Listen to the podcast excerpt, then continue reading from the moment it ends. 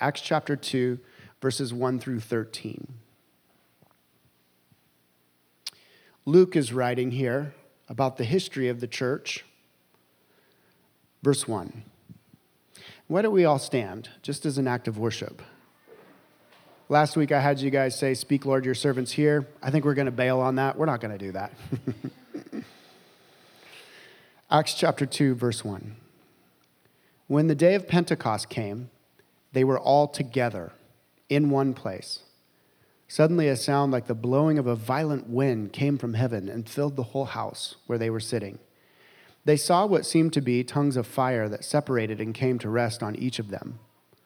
All of them were filled with the Holy Spirit and began to speak in other tongues as the Spirit enabled them. Now, there were staying in Jerusalem God fearing Jews from every nation under heaven. When they heard this sound, a crowd came together in bewilderment, because each one heard their own language being spoken. Utterly amazed, they asked, Aren't all these who are speaking Galileans?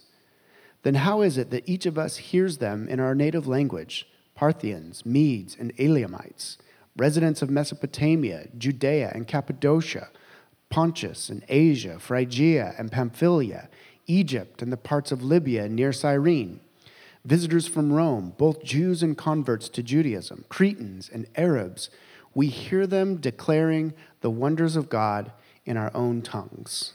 Let me pray for us. Father, we invite you, Spirit, to, to open our hearts to you and to empower us. Each of us, respectively, needs a source of strength and healing from outside of ourselves. And so we yield ourselves to you now and we worship you. In Jesus' name, amen. You guys can grab your seats. So, as I said, this is our last session in our value series where we have been looking at simplicity, stillness, and spirit. Simplicity, stillness, and spirit. These three core values that operate like filters that help us make the decisions that are in accord with God's will and behave in ways that are in accord with God's will. And this passage that we just read is an important transition point in the overarching story of the Bible from Genesis to Revelation. God in the Holy in the Old Testament, God in the Old Testament was very selective where he manifested his presence. So when God does show up in the Old Testament as you're reading through all of those stories, he shows up like a burning bush when he calls Moses. Or we see him showing up leading the people of Israel out of Egypt in pillars of cloud and fire. Or we see him in Solomon's temple in the books of Kings, filling up the temple with so much glory, smoke, and fire that the priests can't even go into the temple because the presence of God is so thick. But his appearances, like that in the Old Testament, are very rare. And even more rare is how selective God was of who he would place his power upon from the outside, the Bible characters that he would pour himself upon. And so there are names like Moses and Samson and David. That's just a very small group of characters. Those men and some women, some prophetesses within the Old Testament, some judges like Deborah, they received a unique empowerment of God from outside of themselves, but they were very rare.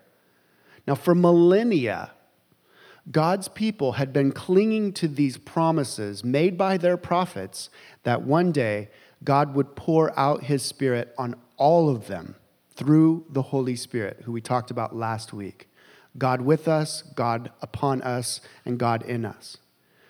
So, from our passage, Peter explains to these observers of these people that suddenly began to speak in different languages, strange languages. They could understand what each other were saying.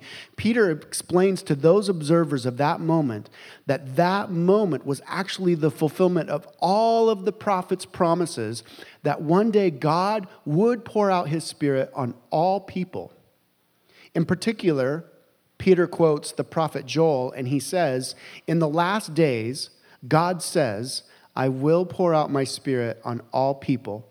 Your sons and daughters will prophesy. Your young men will see visions. Your old men will dream dreams.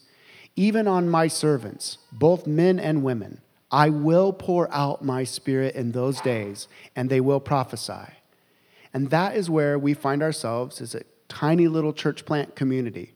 We are in the last days, and God's Spirit is being poured out on any human soul that will say, I surrender to you, Father. I surrender wholly to you, my Creator. And so, our third value, simplicity, stillness, our third value of Spirit, it is about, as a community, our commitment to be continually praying for and waiting for and surrendering to God the Holy Spirit in everything that we think, everything that we say, and everything that we do. And all I want to do for our time together this morning before we return to song and communion is I want to highlight three from the passage itself, three primary works that the Holy Spirit does in this passage. And I want that to form our prayers as we come to communion this morning. And I want that to form really our longings and our desires as a church. First, the Holy Spirit empowers surrendered humans. Second, he unifies obedient humans. Third, he speaks the language of love and praise. First, the Holy Spirit empowers surrendered humans. So, this group of disciples, they weren't clear about their future, but what they were doing was they were seeking God in prayer. So important. This group of disciples, about 120 of them, very small community of people, they did not know exactly what to do. Jesus had ascended unto the right hand of the Father, but they were waiting on God and opening themselves up to God Himself. They were uncertain about everything, but they were surrendered to their Father. And then the text tells us, Luke tells us, that something like a rushing wind, it doesn't say a rushing wind, but something like a rushing wind, or something like tongues of fire came down upon them. The point that Luke is making is something profound happened to this small community of Christians as they were waiting on God and opening themselves to Him. As their hearts were yielded, God came upon them with transforming power. And that power, note, came from outside of them. This is very important. There are a ton of problems in our world today. You and I, we each have our own set of problems that we're dealing with. The world, our souls, they're broken places, and we all long to see ourselves and our neighbors and our world fixed. And the cultural mantra of our day is well, look within yourself. Listen to your heart. Be true to yourself. You have all it takes. Dream the dreams. But I think if we're humble and if we're honest, and if we listen to the videos playing for the kids, if we're humble and if we're honest, we all know inherently that we don't have what it takes. We feel it, we experience it. We don't love as we should. More often than not, we find ourselves being selfish, even though we don't want to, instead of being selfless. We envy and war with each other instead of celebrating and supporting one another. We objectify and use each other. We demand our own way, and we tend to oftentimes demean another person's way. And so our society is drowning in diverse opinions and dogmatic views, and they are all in combat with one another the talking heads, the Twitter feeds, the Facebook posts. But the more we look within to find in ourselves the way out of this mess, the more entrenched we become in our opposition to the one whose inward look is different from ours. So, Luke's description of this event emphasizes a lesson repeated over and over throughout the biblical narrative. Namely, the problems in our lives and in our world, they arise from within us. And we need a power to come from outside of us to be transformed and healed. When humans look away from themselves to God, the Holy Spirit comes from outside and enters into them and in so doing, he initiates this whole constellation of healing and transforming works. We don't have time to list all of them. This is just a brief smattering of some. He makes us new, or he regenerates us. He pours out God's love in our hearts, Romans 5 5. He adopts us and he makes us God's children. He imparts God's wisdom and mind within us. He seals us for eternal life. And one day, the text tells us in Romans 8:11, he will actually raise our literal bodies from the graves. So when we turn from Jesus, we've given our lives to him, but we turn from him and we willingly live in sin, we actually begin to quench the works that God is doing inwardly in us. We actually, as we talked about last week, we begin to grieve the Holy Spirit. It saddens him, it breaks his heart.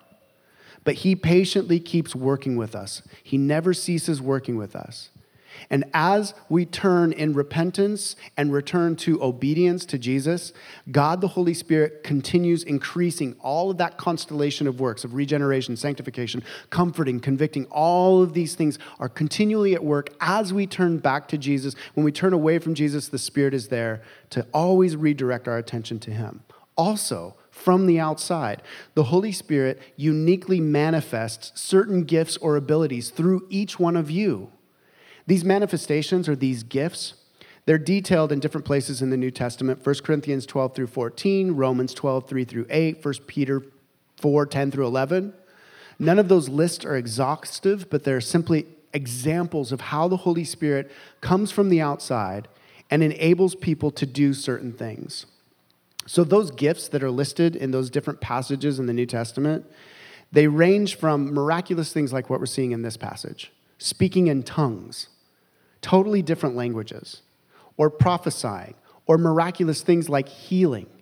The Holy Spirit also comes from the outside and empowers more normal things like giving somebody wisdom, the ability to see a way forward and to do it effectively and efficiently, or gifts of teaching, or gifts of leadership. And we're told that the Holy Spirit even does and empowers super normal things like administration. And so, God the Holy Spirit, He enables some folks to speak a different language and other folks to be really good at Excel spreadsheets, all for the sake of multiplying His kingdom.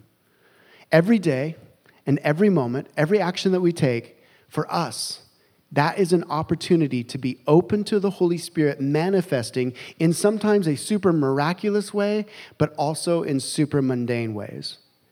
Sometimes, you guys, when we're seeking the Holy Spirit, there's going to be a profound sense of rushing wind and fire, and we're going to experience His presence in unique ways.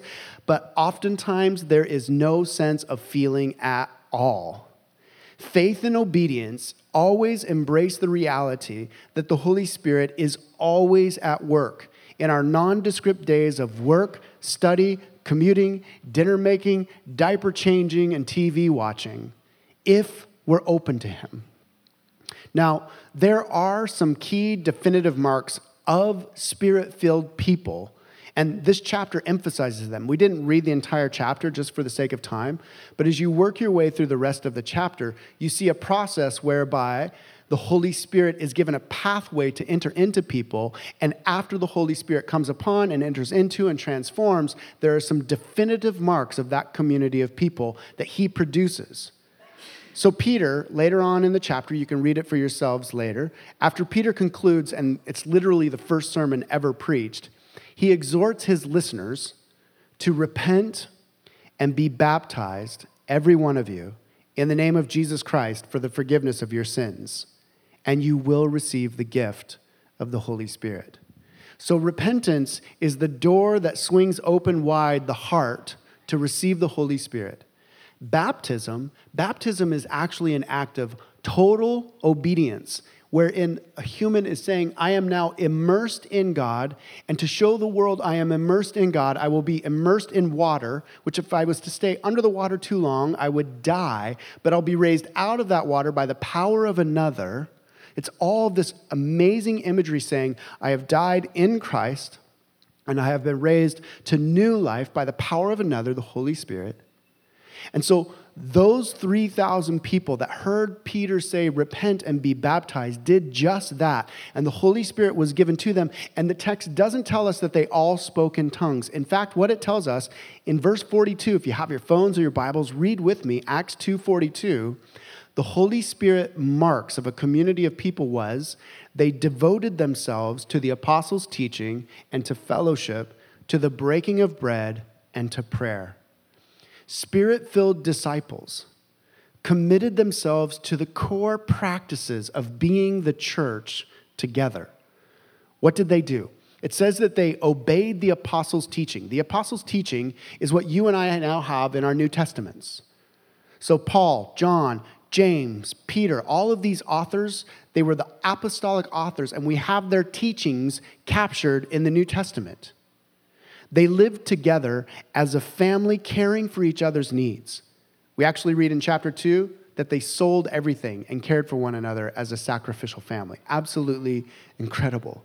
They practiced communion, the breaking of bread, not just a little cracker and wine or grape juice, but literal meals together. The first century church, they, Paul called them love feasts. sounds like a bunch of hippies in the 60s. Love feasts. But they would get together and they would commune with one another, and they would remember in those times of communion, common union, they would remember Christ's sacrifice. And they would introspectively look in their souls and say, Where am I needing repentance in my life? Where am I needing to move forward with Jesus? Where are you need? And they would hold each other accountable in common union, in communion with one another. And they prayed. They prayed like crazy.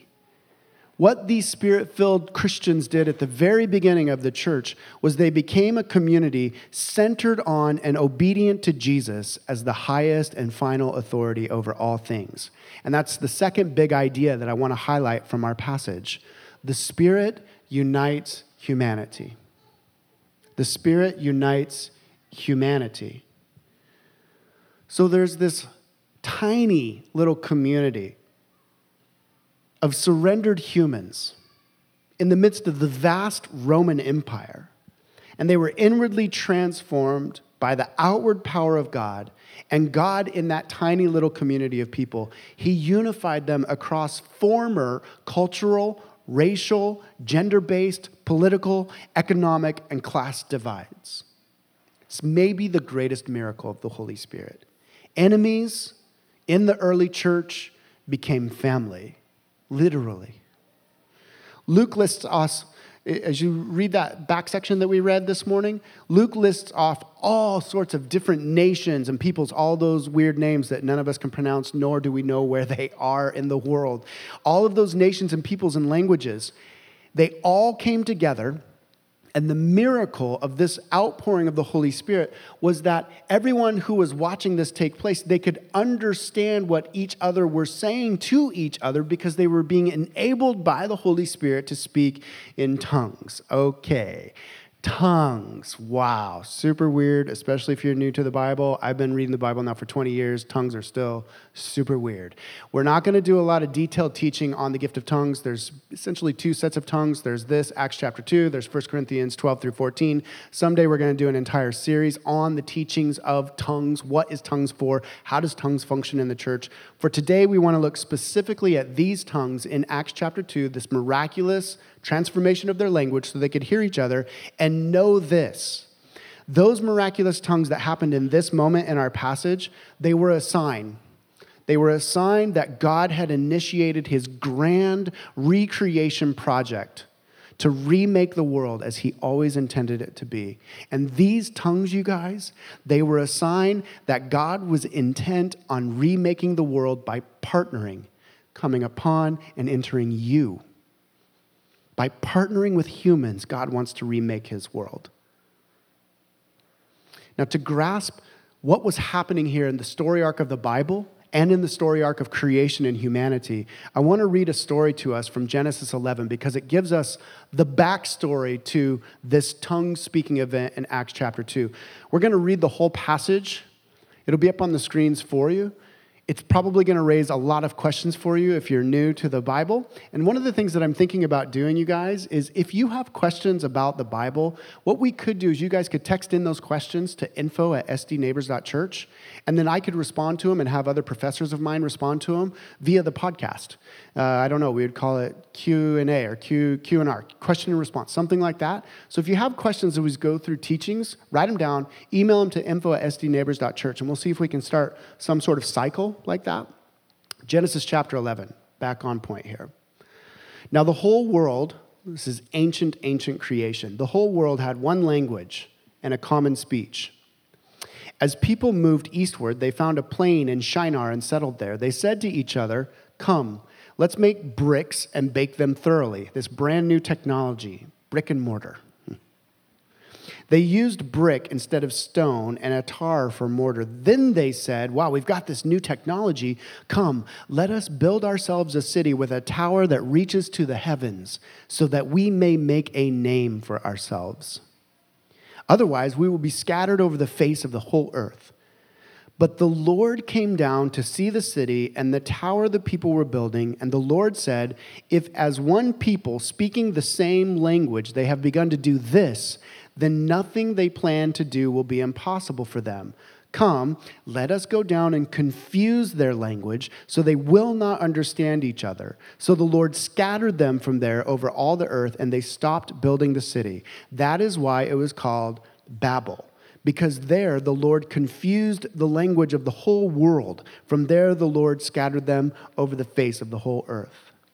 In summary, this passage is just a repeat of Genesis chapter 3. Humans taking into their own hands, making their own way into the heavens, trying to become their own gods. The Bible is like a skipping record as it describes the human heart's propensity to always choose to make a name for ourselves apart from God. Over and over and over, we try to be like God and without, except without God. And so, in this ancient story, humans actually had one language. They were totally unified. But their unity was being used to build a tower to the heavens, to become their own gods. Their brilliant ingenuity was actually separating them from God. And so, God, in His mercy, rather than let them build a tower unto themselves that would separate them from God with their newfound technology, God, in His mercy, put a stop to all of it by confusing their languages so that they couldn't communicate with each other and ultimately destroy themselves. Jumping forward to the passage that we're studying this morning, this morning, this moment in Acts is the reversal of the Tower of Babel. It is the reversal of the confusion of the languages of all of the lands. Because in this moment, this Acts moment, as the Spirit pours out, everyone there could understand what the others were saying. And so the tongues were a sign that all humans surrendered to God. They would be filled with the Holy Spirit, they would unify in language, and they would unify under God's rule. They would unify under no longer making a name for themselves, but making and lifting up God's name as they praised him and loved him. And that's why the church, the church is to be radically diverse and radically unified. What the Spirit does in this day and age is he renews every culture across the globe by reorienting the cultural values around kingdom of God values he enhances each culture's, every culture has unique details and preferences and traditions that are, some of them, congruent with God's kingdom. So, for example, in our current cultural moment, in our society, we love the social justice initiatives of Jesus' teachings. We love when Jesus talks about caring for the poor. We love when Jesus talks about racial reconciliation. We love when Jesus talks about gender equality. And we should love all of those things. Those are all in line with God's heart for human flourishing. But our society is also extremely bothered by the sexual ethics of Jesus and their stringency. And so the Holy Spirit comes to a community and to a culture like ours here in the United States, and he increases our, he enhances, he amplifies our commitment to justice, to care for the poor, to racial reconciliation, to gender equality. At the same time, he calls that culture and its values that are misaligned with God's kingdom values to repent, for us to repent of our sexual rebellion. So he strengthens and he convicts. And he does this across cultures, in every culture. And across cultures, there are innumerable arrays of beliefs and behaviors and traditions and preferences. Some of those beliefs and behaviors align with God's prescription for human flourishing. Some of them are neutral, neither here nor there. And some of them are directly opposed to God's will. So, music, dress, ways of communication, time awareness, how one interacts with authority, the diversity within cultures is endless, but the Holy Spirit comes, amplifies that which aligns with God, honors that which is neutral, and doesn't demand that it fit other cultures' neutral aspects, and he redeems and renews that which is not aligned with the kingdom of God. As he empowers a community, he compels that community to let go of our neutral kingdom behaviors and beliefs. He compels us to let go of our preferences so that we can interact with other cultures who are different from our own. And what we need to understand is that division always results from entrenching ourselves in our preferences and traditions. Unity comes when we die to self and serve others who are different from us in the joy of the Holy Spirit. And now, in our passage, the Spirit, He crossed over literal, national, political, and even literal language barriers to unite humans in this moment, to reverse the Tower of Babel moment. But in our modern context, I believe the Holy Spirit wants to unite across languages. We have refugee populations, we have massive Spanish populations that are uh, Spanish speaking. We have every tribe, tongue, and nation represented in the United States. And the Holy Spirit, as He pours out upon communities, He wants to bridge those gaps through translation. But I think as well, He also wants to bridge the cultural language barriers. The cultural language barriers. What do I mean by that? Let me explain. Our society is fracturing in this moment into tribalism. I've actually heard some talking heads say that our society has never been this split since the Civil War over various ideas and dogmas. Race religions, gender disparities, moral, social, psychological paradigm shifts, identity politics, social media rants, they've all created this cacophony of opposing, warring factions. And now each of these tribes, each of these factions, they have very specific emphases that they emphasize. They have triggers and trigger words, they have trigger phrases. And each of these factions, each of these kind of separated tribes within our culture, even though we're all speaking English, speak different cultural languages, and that is what makes them different from one another to the point where here in the States, we literally cannot understand each other anymore. It's like we're speaking past each other. The Holy Spirit, though, in the church, in communities like this, in communities all across the land, within the church, the Holy Spirit wants to reverse that confusion within this community of people as a beacon of light, as a way of hope, as a new way of being human in this world. What we understand is that every tribe, including our own, whether we're red or blue, Democrat or Republican, whether we're Mac or PC, whatever we are, wherever we find ourselves, whatever tribe we're in, all of us are just trying, like those people at the Tower of Babel, to build our own tower to get into the presence of God. The presence of God means love. The presence of God means acceptance. The presence of God means significance. The presence of God means security. And so every tribe, in their own way, is trying to build their own tower to be in the presence of God. But what the Bible teaches us is that only when God the Holy Spirit comes from outside can we truly be brought into the presence of God. So, no matter which tribe, faction, or place we come from, we all need forgiveness. We all need love. We all need truth. We all need acceptance. We all need salvation. And the Spirit points to the rule of God, and our obedience to Him is the only answer. So, if confused humanity has both literal and cultural languages that divide us, then what the Holy Spirit does is He creates a new humanity that's unified with one consistent language, not literal language, but a cultural language, because the Holy Spirit, third, speaks the language of praise and love. The Holy Spirit speaks the language of praise and love.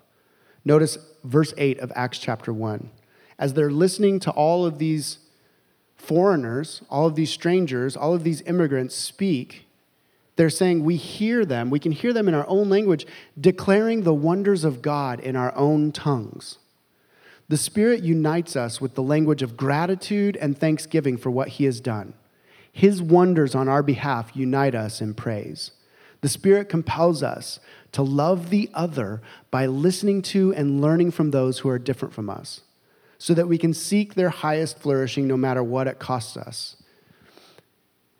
When Jesus, and I want to set up a contrast here, when Jesus, and obedience to him, becomes the central unifying force in a community, then, then this is what happens. Those that were once enemies, those that were once talking past each other, those that there was no way they could understand each other, when the Holy Spirit brings them together and begins to speak through them the wonder of what God has done in forgiving them, then you can take the most polar opposites and you see them sitting together in one place, loving each other.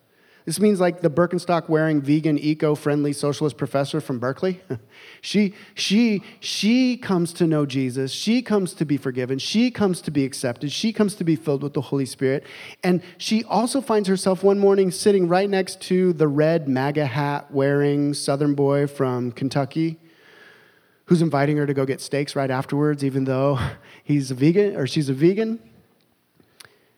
And she goes because the Holy Spirit there is creating that unity where they, they were once far apart. They can go and talk about the wonders of forgiveness and God's love and how they and their varying kingdom values align. So together they can change their world. When the Spirit pours out, we have to let go of our preferences and our traditions and our cultural comforts. And we learn to listen and we learn to speak the language of the other for exposure to God's love. And as those barriers break down, prejudices are actually replaced with prayer. As we receive forgiveness, we forgive. As we are transformed, we praise God together. And this is why, you guys, as a church, we have to intentionally resist the racism, the sexism, the political tribalism, and the classism of our culture as a spirit filled community. Now, as we get ready to wrap this up, will every human Will everybody on this campus at some point be hearing us speaking their language? We're crossing the barriers. Will humans receive all, will every human receive this gift and, and hear this universal language of love and thanks to God for what he has done for us? Absolutely not. Of course not. Even from our passage, some people actually made fun of the tongue speakers. So, this amazing miracle is happening. They're hearing them speak in their own languages, and some people are like, dude, they've been drinking wine. It's like nine o'clock in the morning. What is going on? They literally accuse them of being drunk, and that will happen. That will happen. Some are going to hear our language as a community of faith, and they'll end up saying, You're crazy. You're crazy. I can't let go of my traditions. I'm not into that kind of music. I don't dress that way. I don't hang out with those kind of people, the other. Some will entrench themselves unconsciously and some consciously will entrench themselves in their traditions, in their preferences, and they'll say, You're crazy. There's no way that, that I want to be part of something that's not more homogeneous instead of heterogeneous, different from one another. Some will actually say, especially because the language that the Holy Spirit produces is towards Jesus, for Jesus, about Jesus. Some will say, Are you kidding me? Especially on a campus like SDSU. You're trying to tell me that an ancient Jewish peasant, like two millennia removed from me, where I'm at here in 2019, you're telling me that this Jewish peasant named Jesus was charged with treason, killed by capital punishment under the Roman Empire, and now you're, you're telling me that he's the alive, literal, living, and true king of the universe? And that, that I need to surrender to his rule? And that that's the answer to all of the world's problems and my own problems, are you wasted? Have you lost your mind? And I'm sure many of us have experienced that. We need to be okay and love the one who still can't hear with a fullness of sacrificial faith and a fullness of care and concern and prayer. We are not here to persuade. We are here to speak the language of love and the language of praise to God for what He has done for us and in us and through us. Because when we do that, when we surrender to that, some will hear. Some will, even that we once considered our enemies, some that we would have never hung out with in this life, they will become our dearest friends. And as we continue to just proclaim the goodness of God, and we, we learn to listen to what other people value and we speak across those bridges as the Holy Spirit gives us wisdom in provocative friendship with people and in hospitality towards people. Some will hear and they will join in this kind of anthem of praise that's being lifted up to God in small communities like ours, in mega churches up the street, in every language across all of the globe, across all of the world, we join in with that one anthem of praise. Here's what I want to close with this morning Maybe God the Holy Spirit is stirring your heart. Maybe you're, you're sitting there and you're saying, Yes, I, I actually want to, I want to live into this life. I don't want to waste my days. I don't want to miss my opportunities for how God and why God created me. There's some very key commitments that we need to make to be filled with, continually filled with the Holy Spirit. And I just want to walk us through those. Number one, commit to a local church where He unifies humans. I can't stress this enough in our Western context where God works and where God, the, the pioneering, groundbreaking, trailblazing work of God the Holy Spirit in bringing humans together in unity is in a local church. And so, without commitment to a local church, we'll never actually see the front work that God is doing in that kind of pioneer frontier place. If, if there's no commitment to a local body of believers, no matter what your cultural background is, and the problem, I'm going to rant for just one moment. The problem, the problem with, and I'm blind to this as well as I say this out loud, I'm the first to admit I have millions of blind spots, is we think that the local churches, we look for local churches that align with our cultural preferences and our cultural beliefs.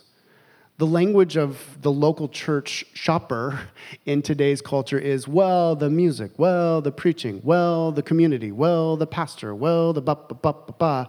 And we look for all that we would prefer. Whereas when we open ourselves to committing to a local church, we're actually saying, I'm setting aside as best I can the preferences that I see, and I want to yoke myself to those that are different from me, see things different from me, and I want to learn how to live in love and sacrifice for them.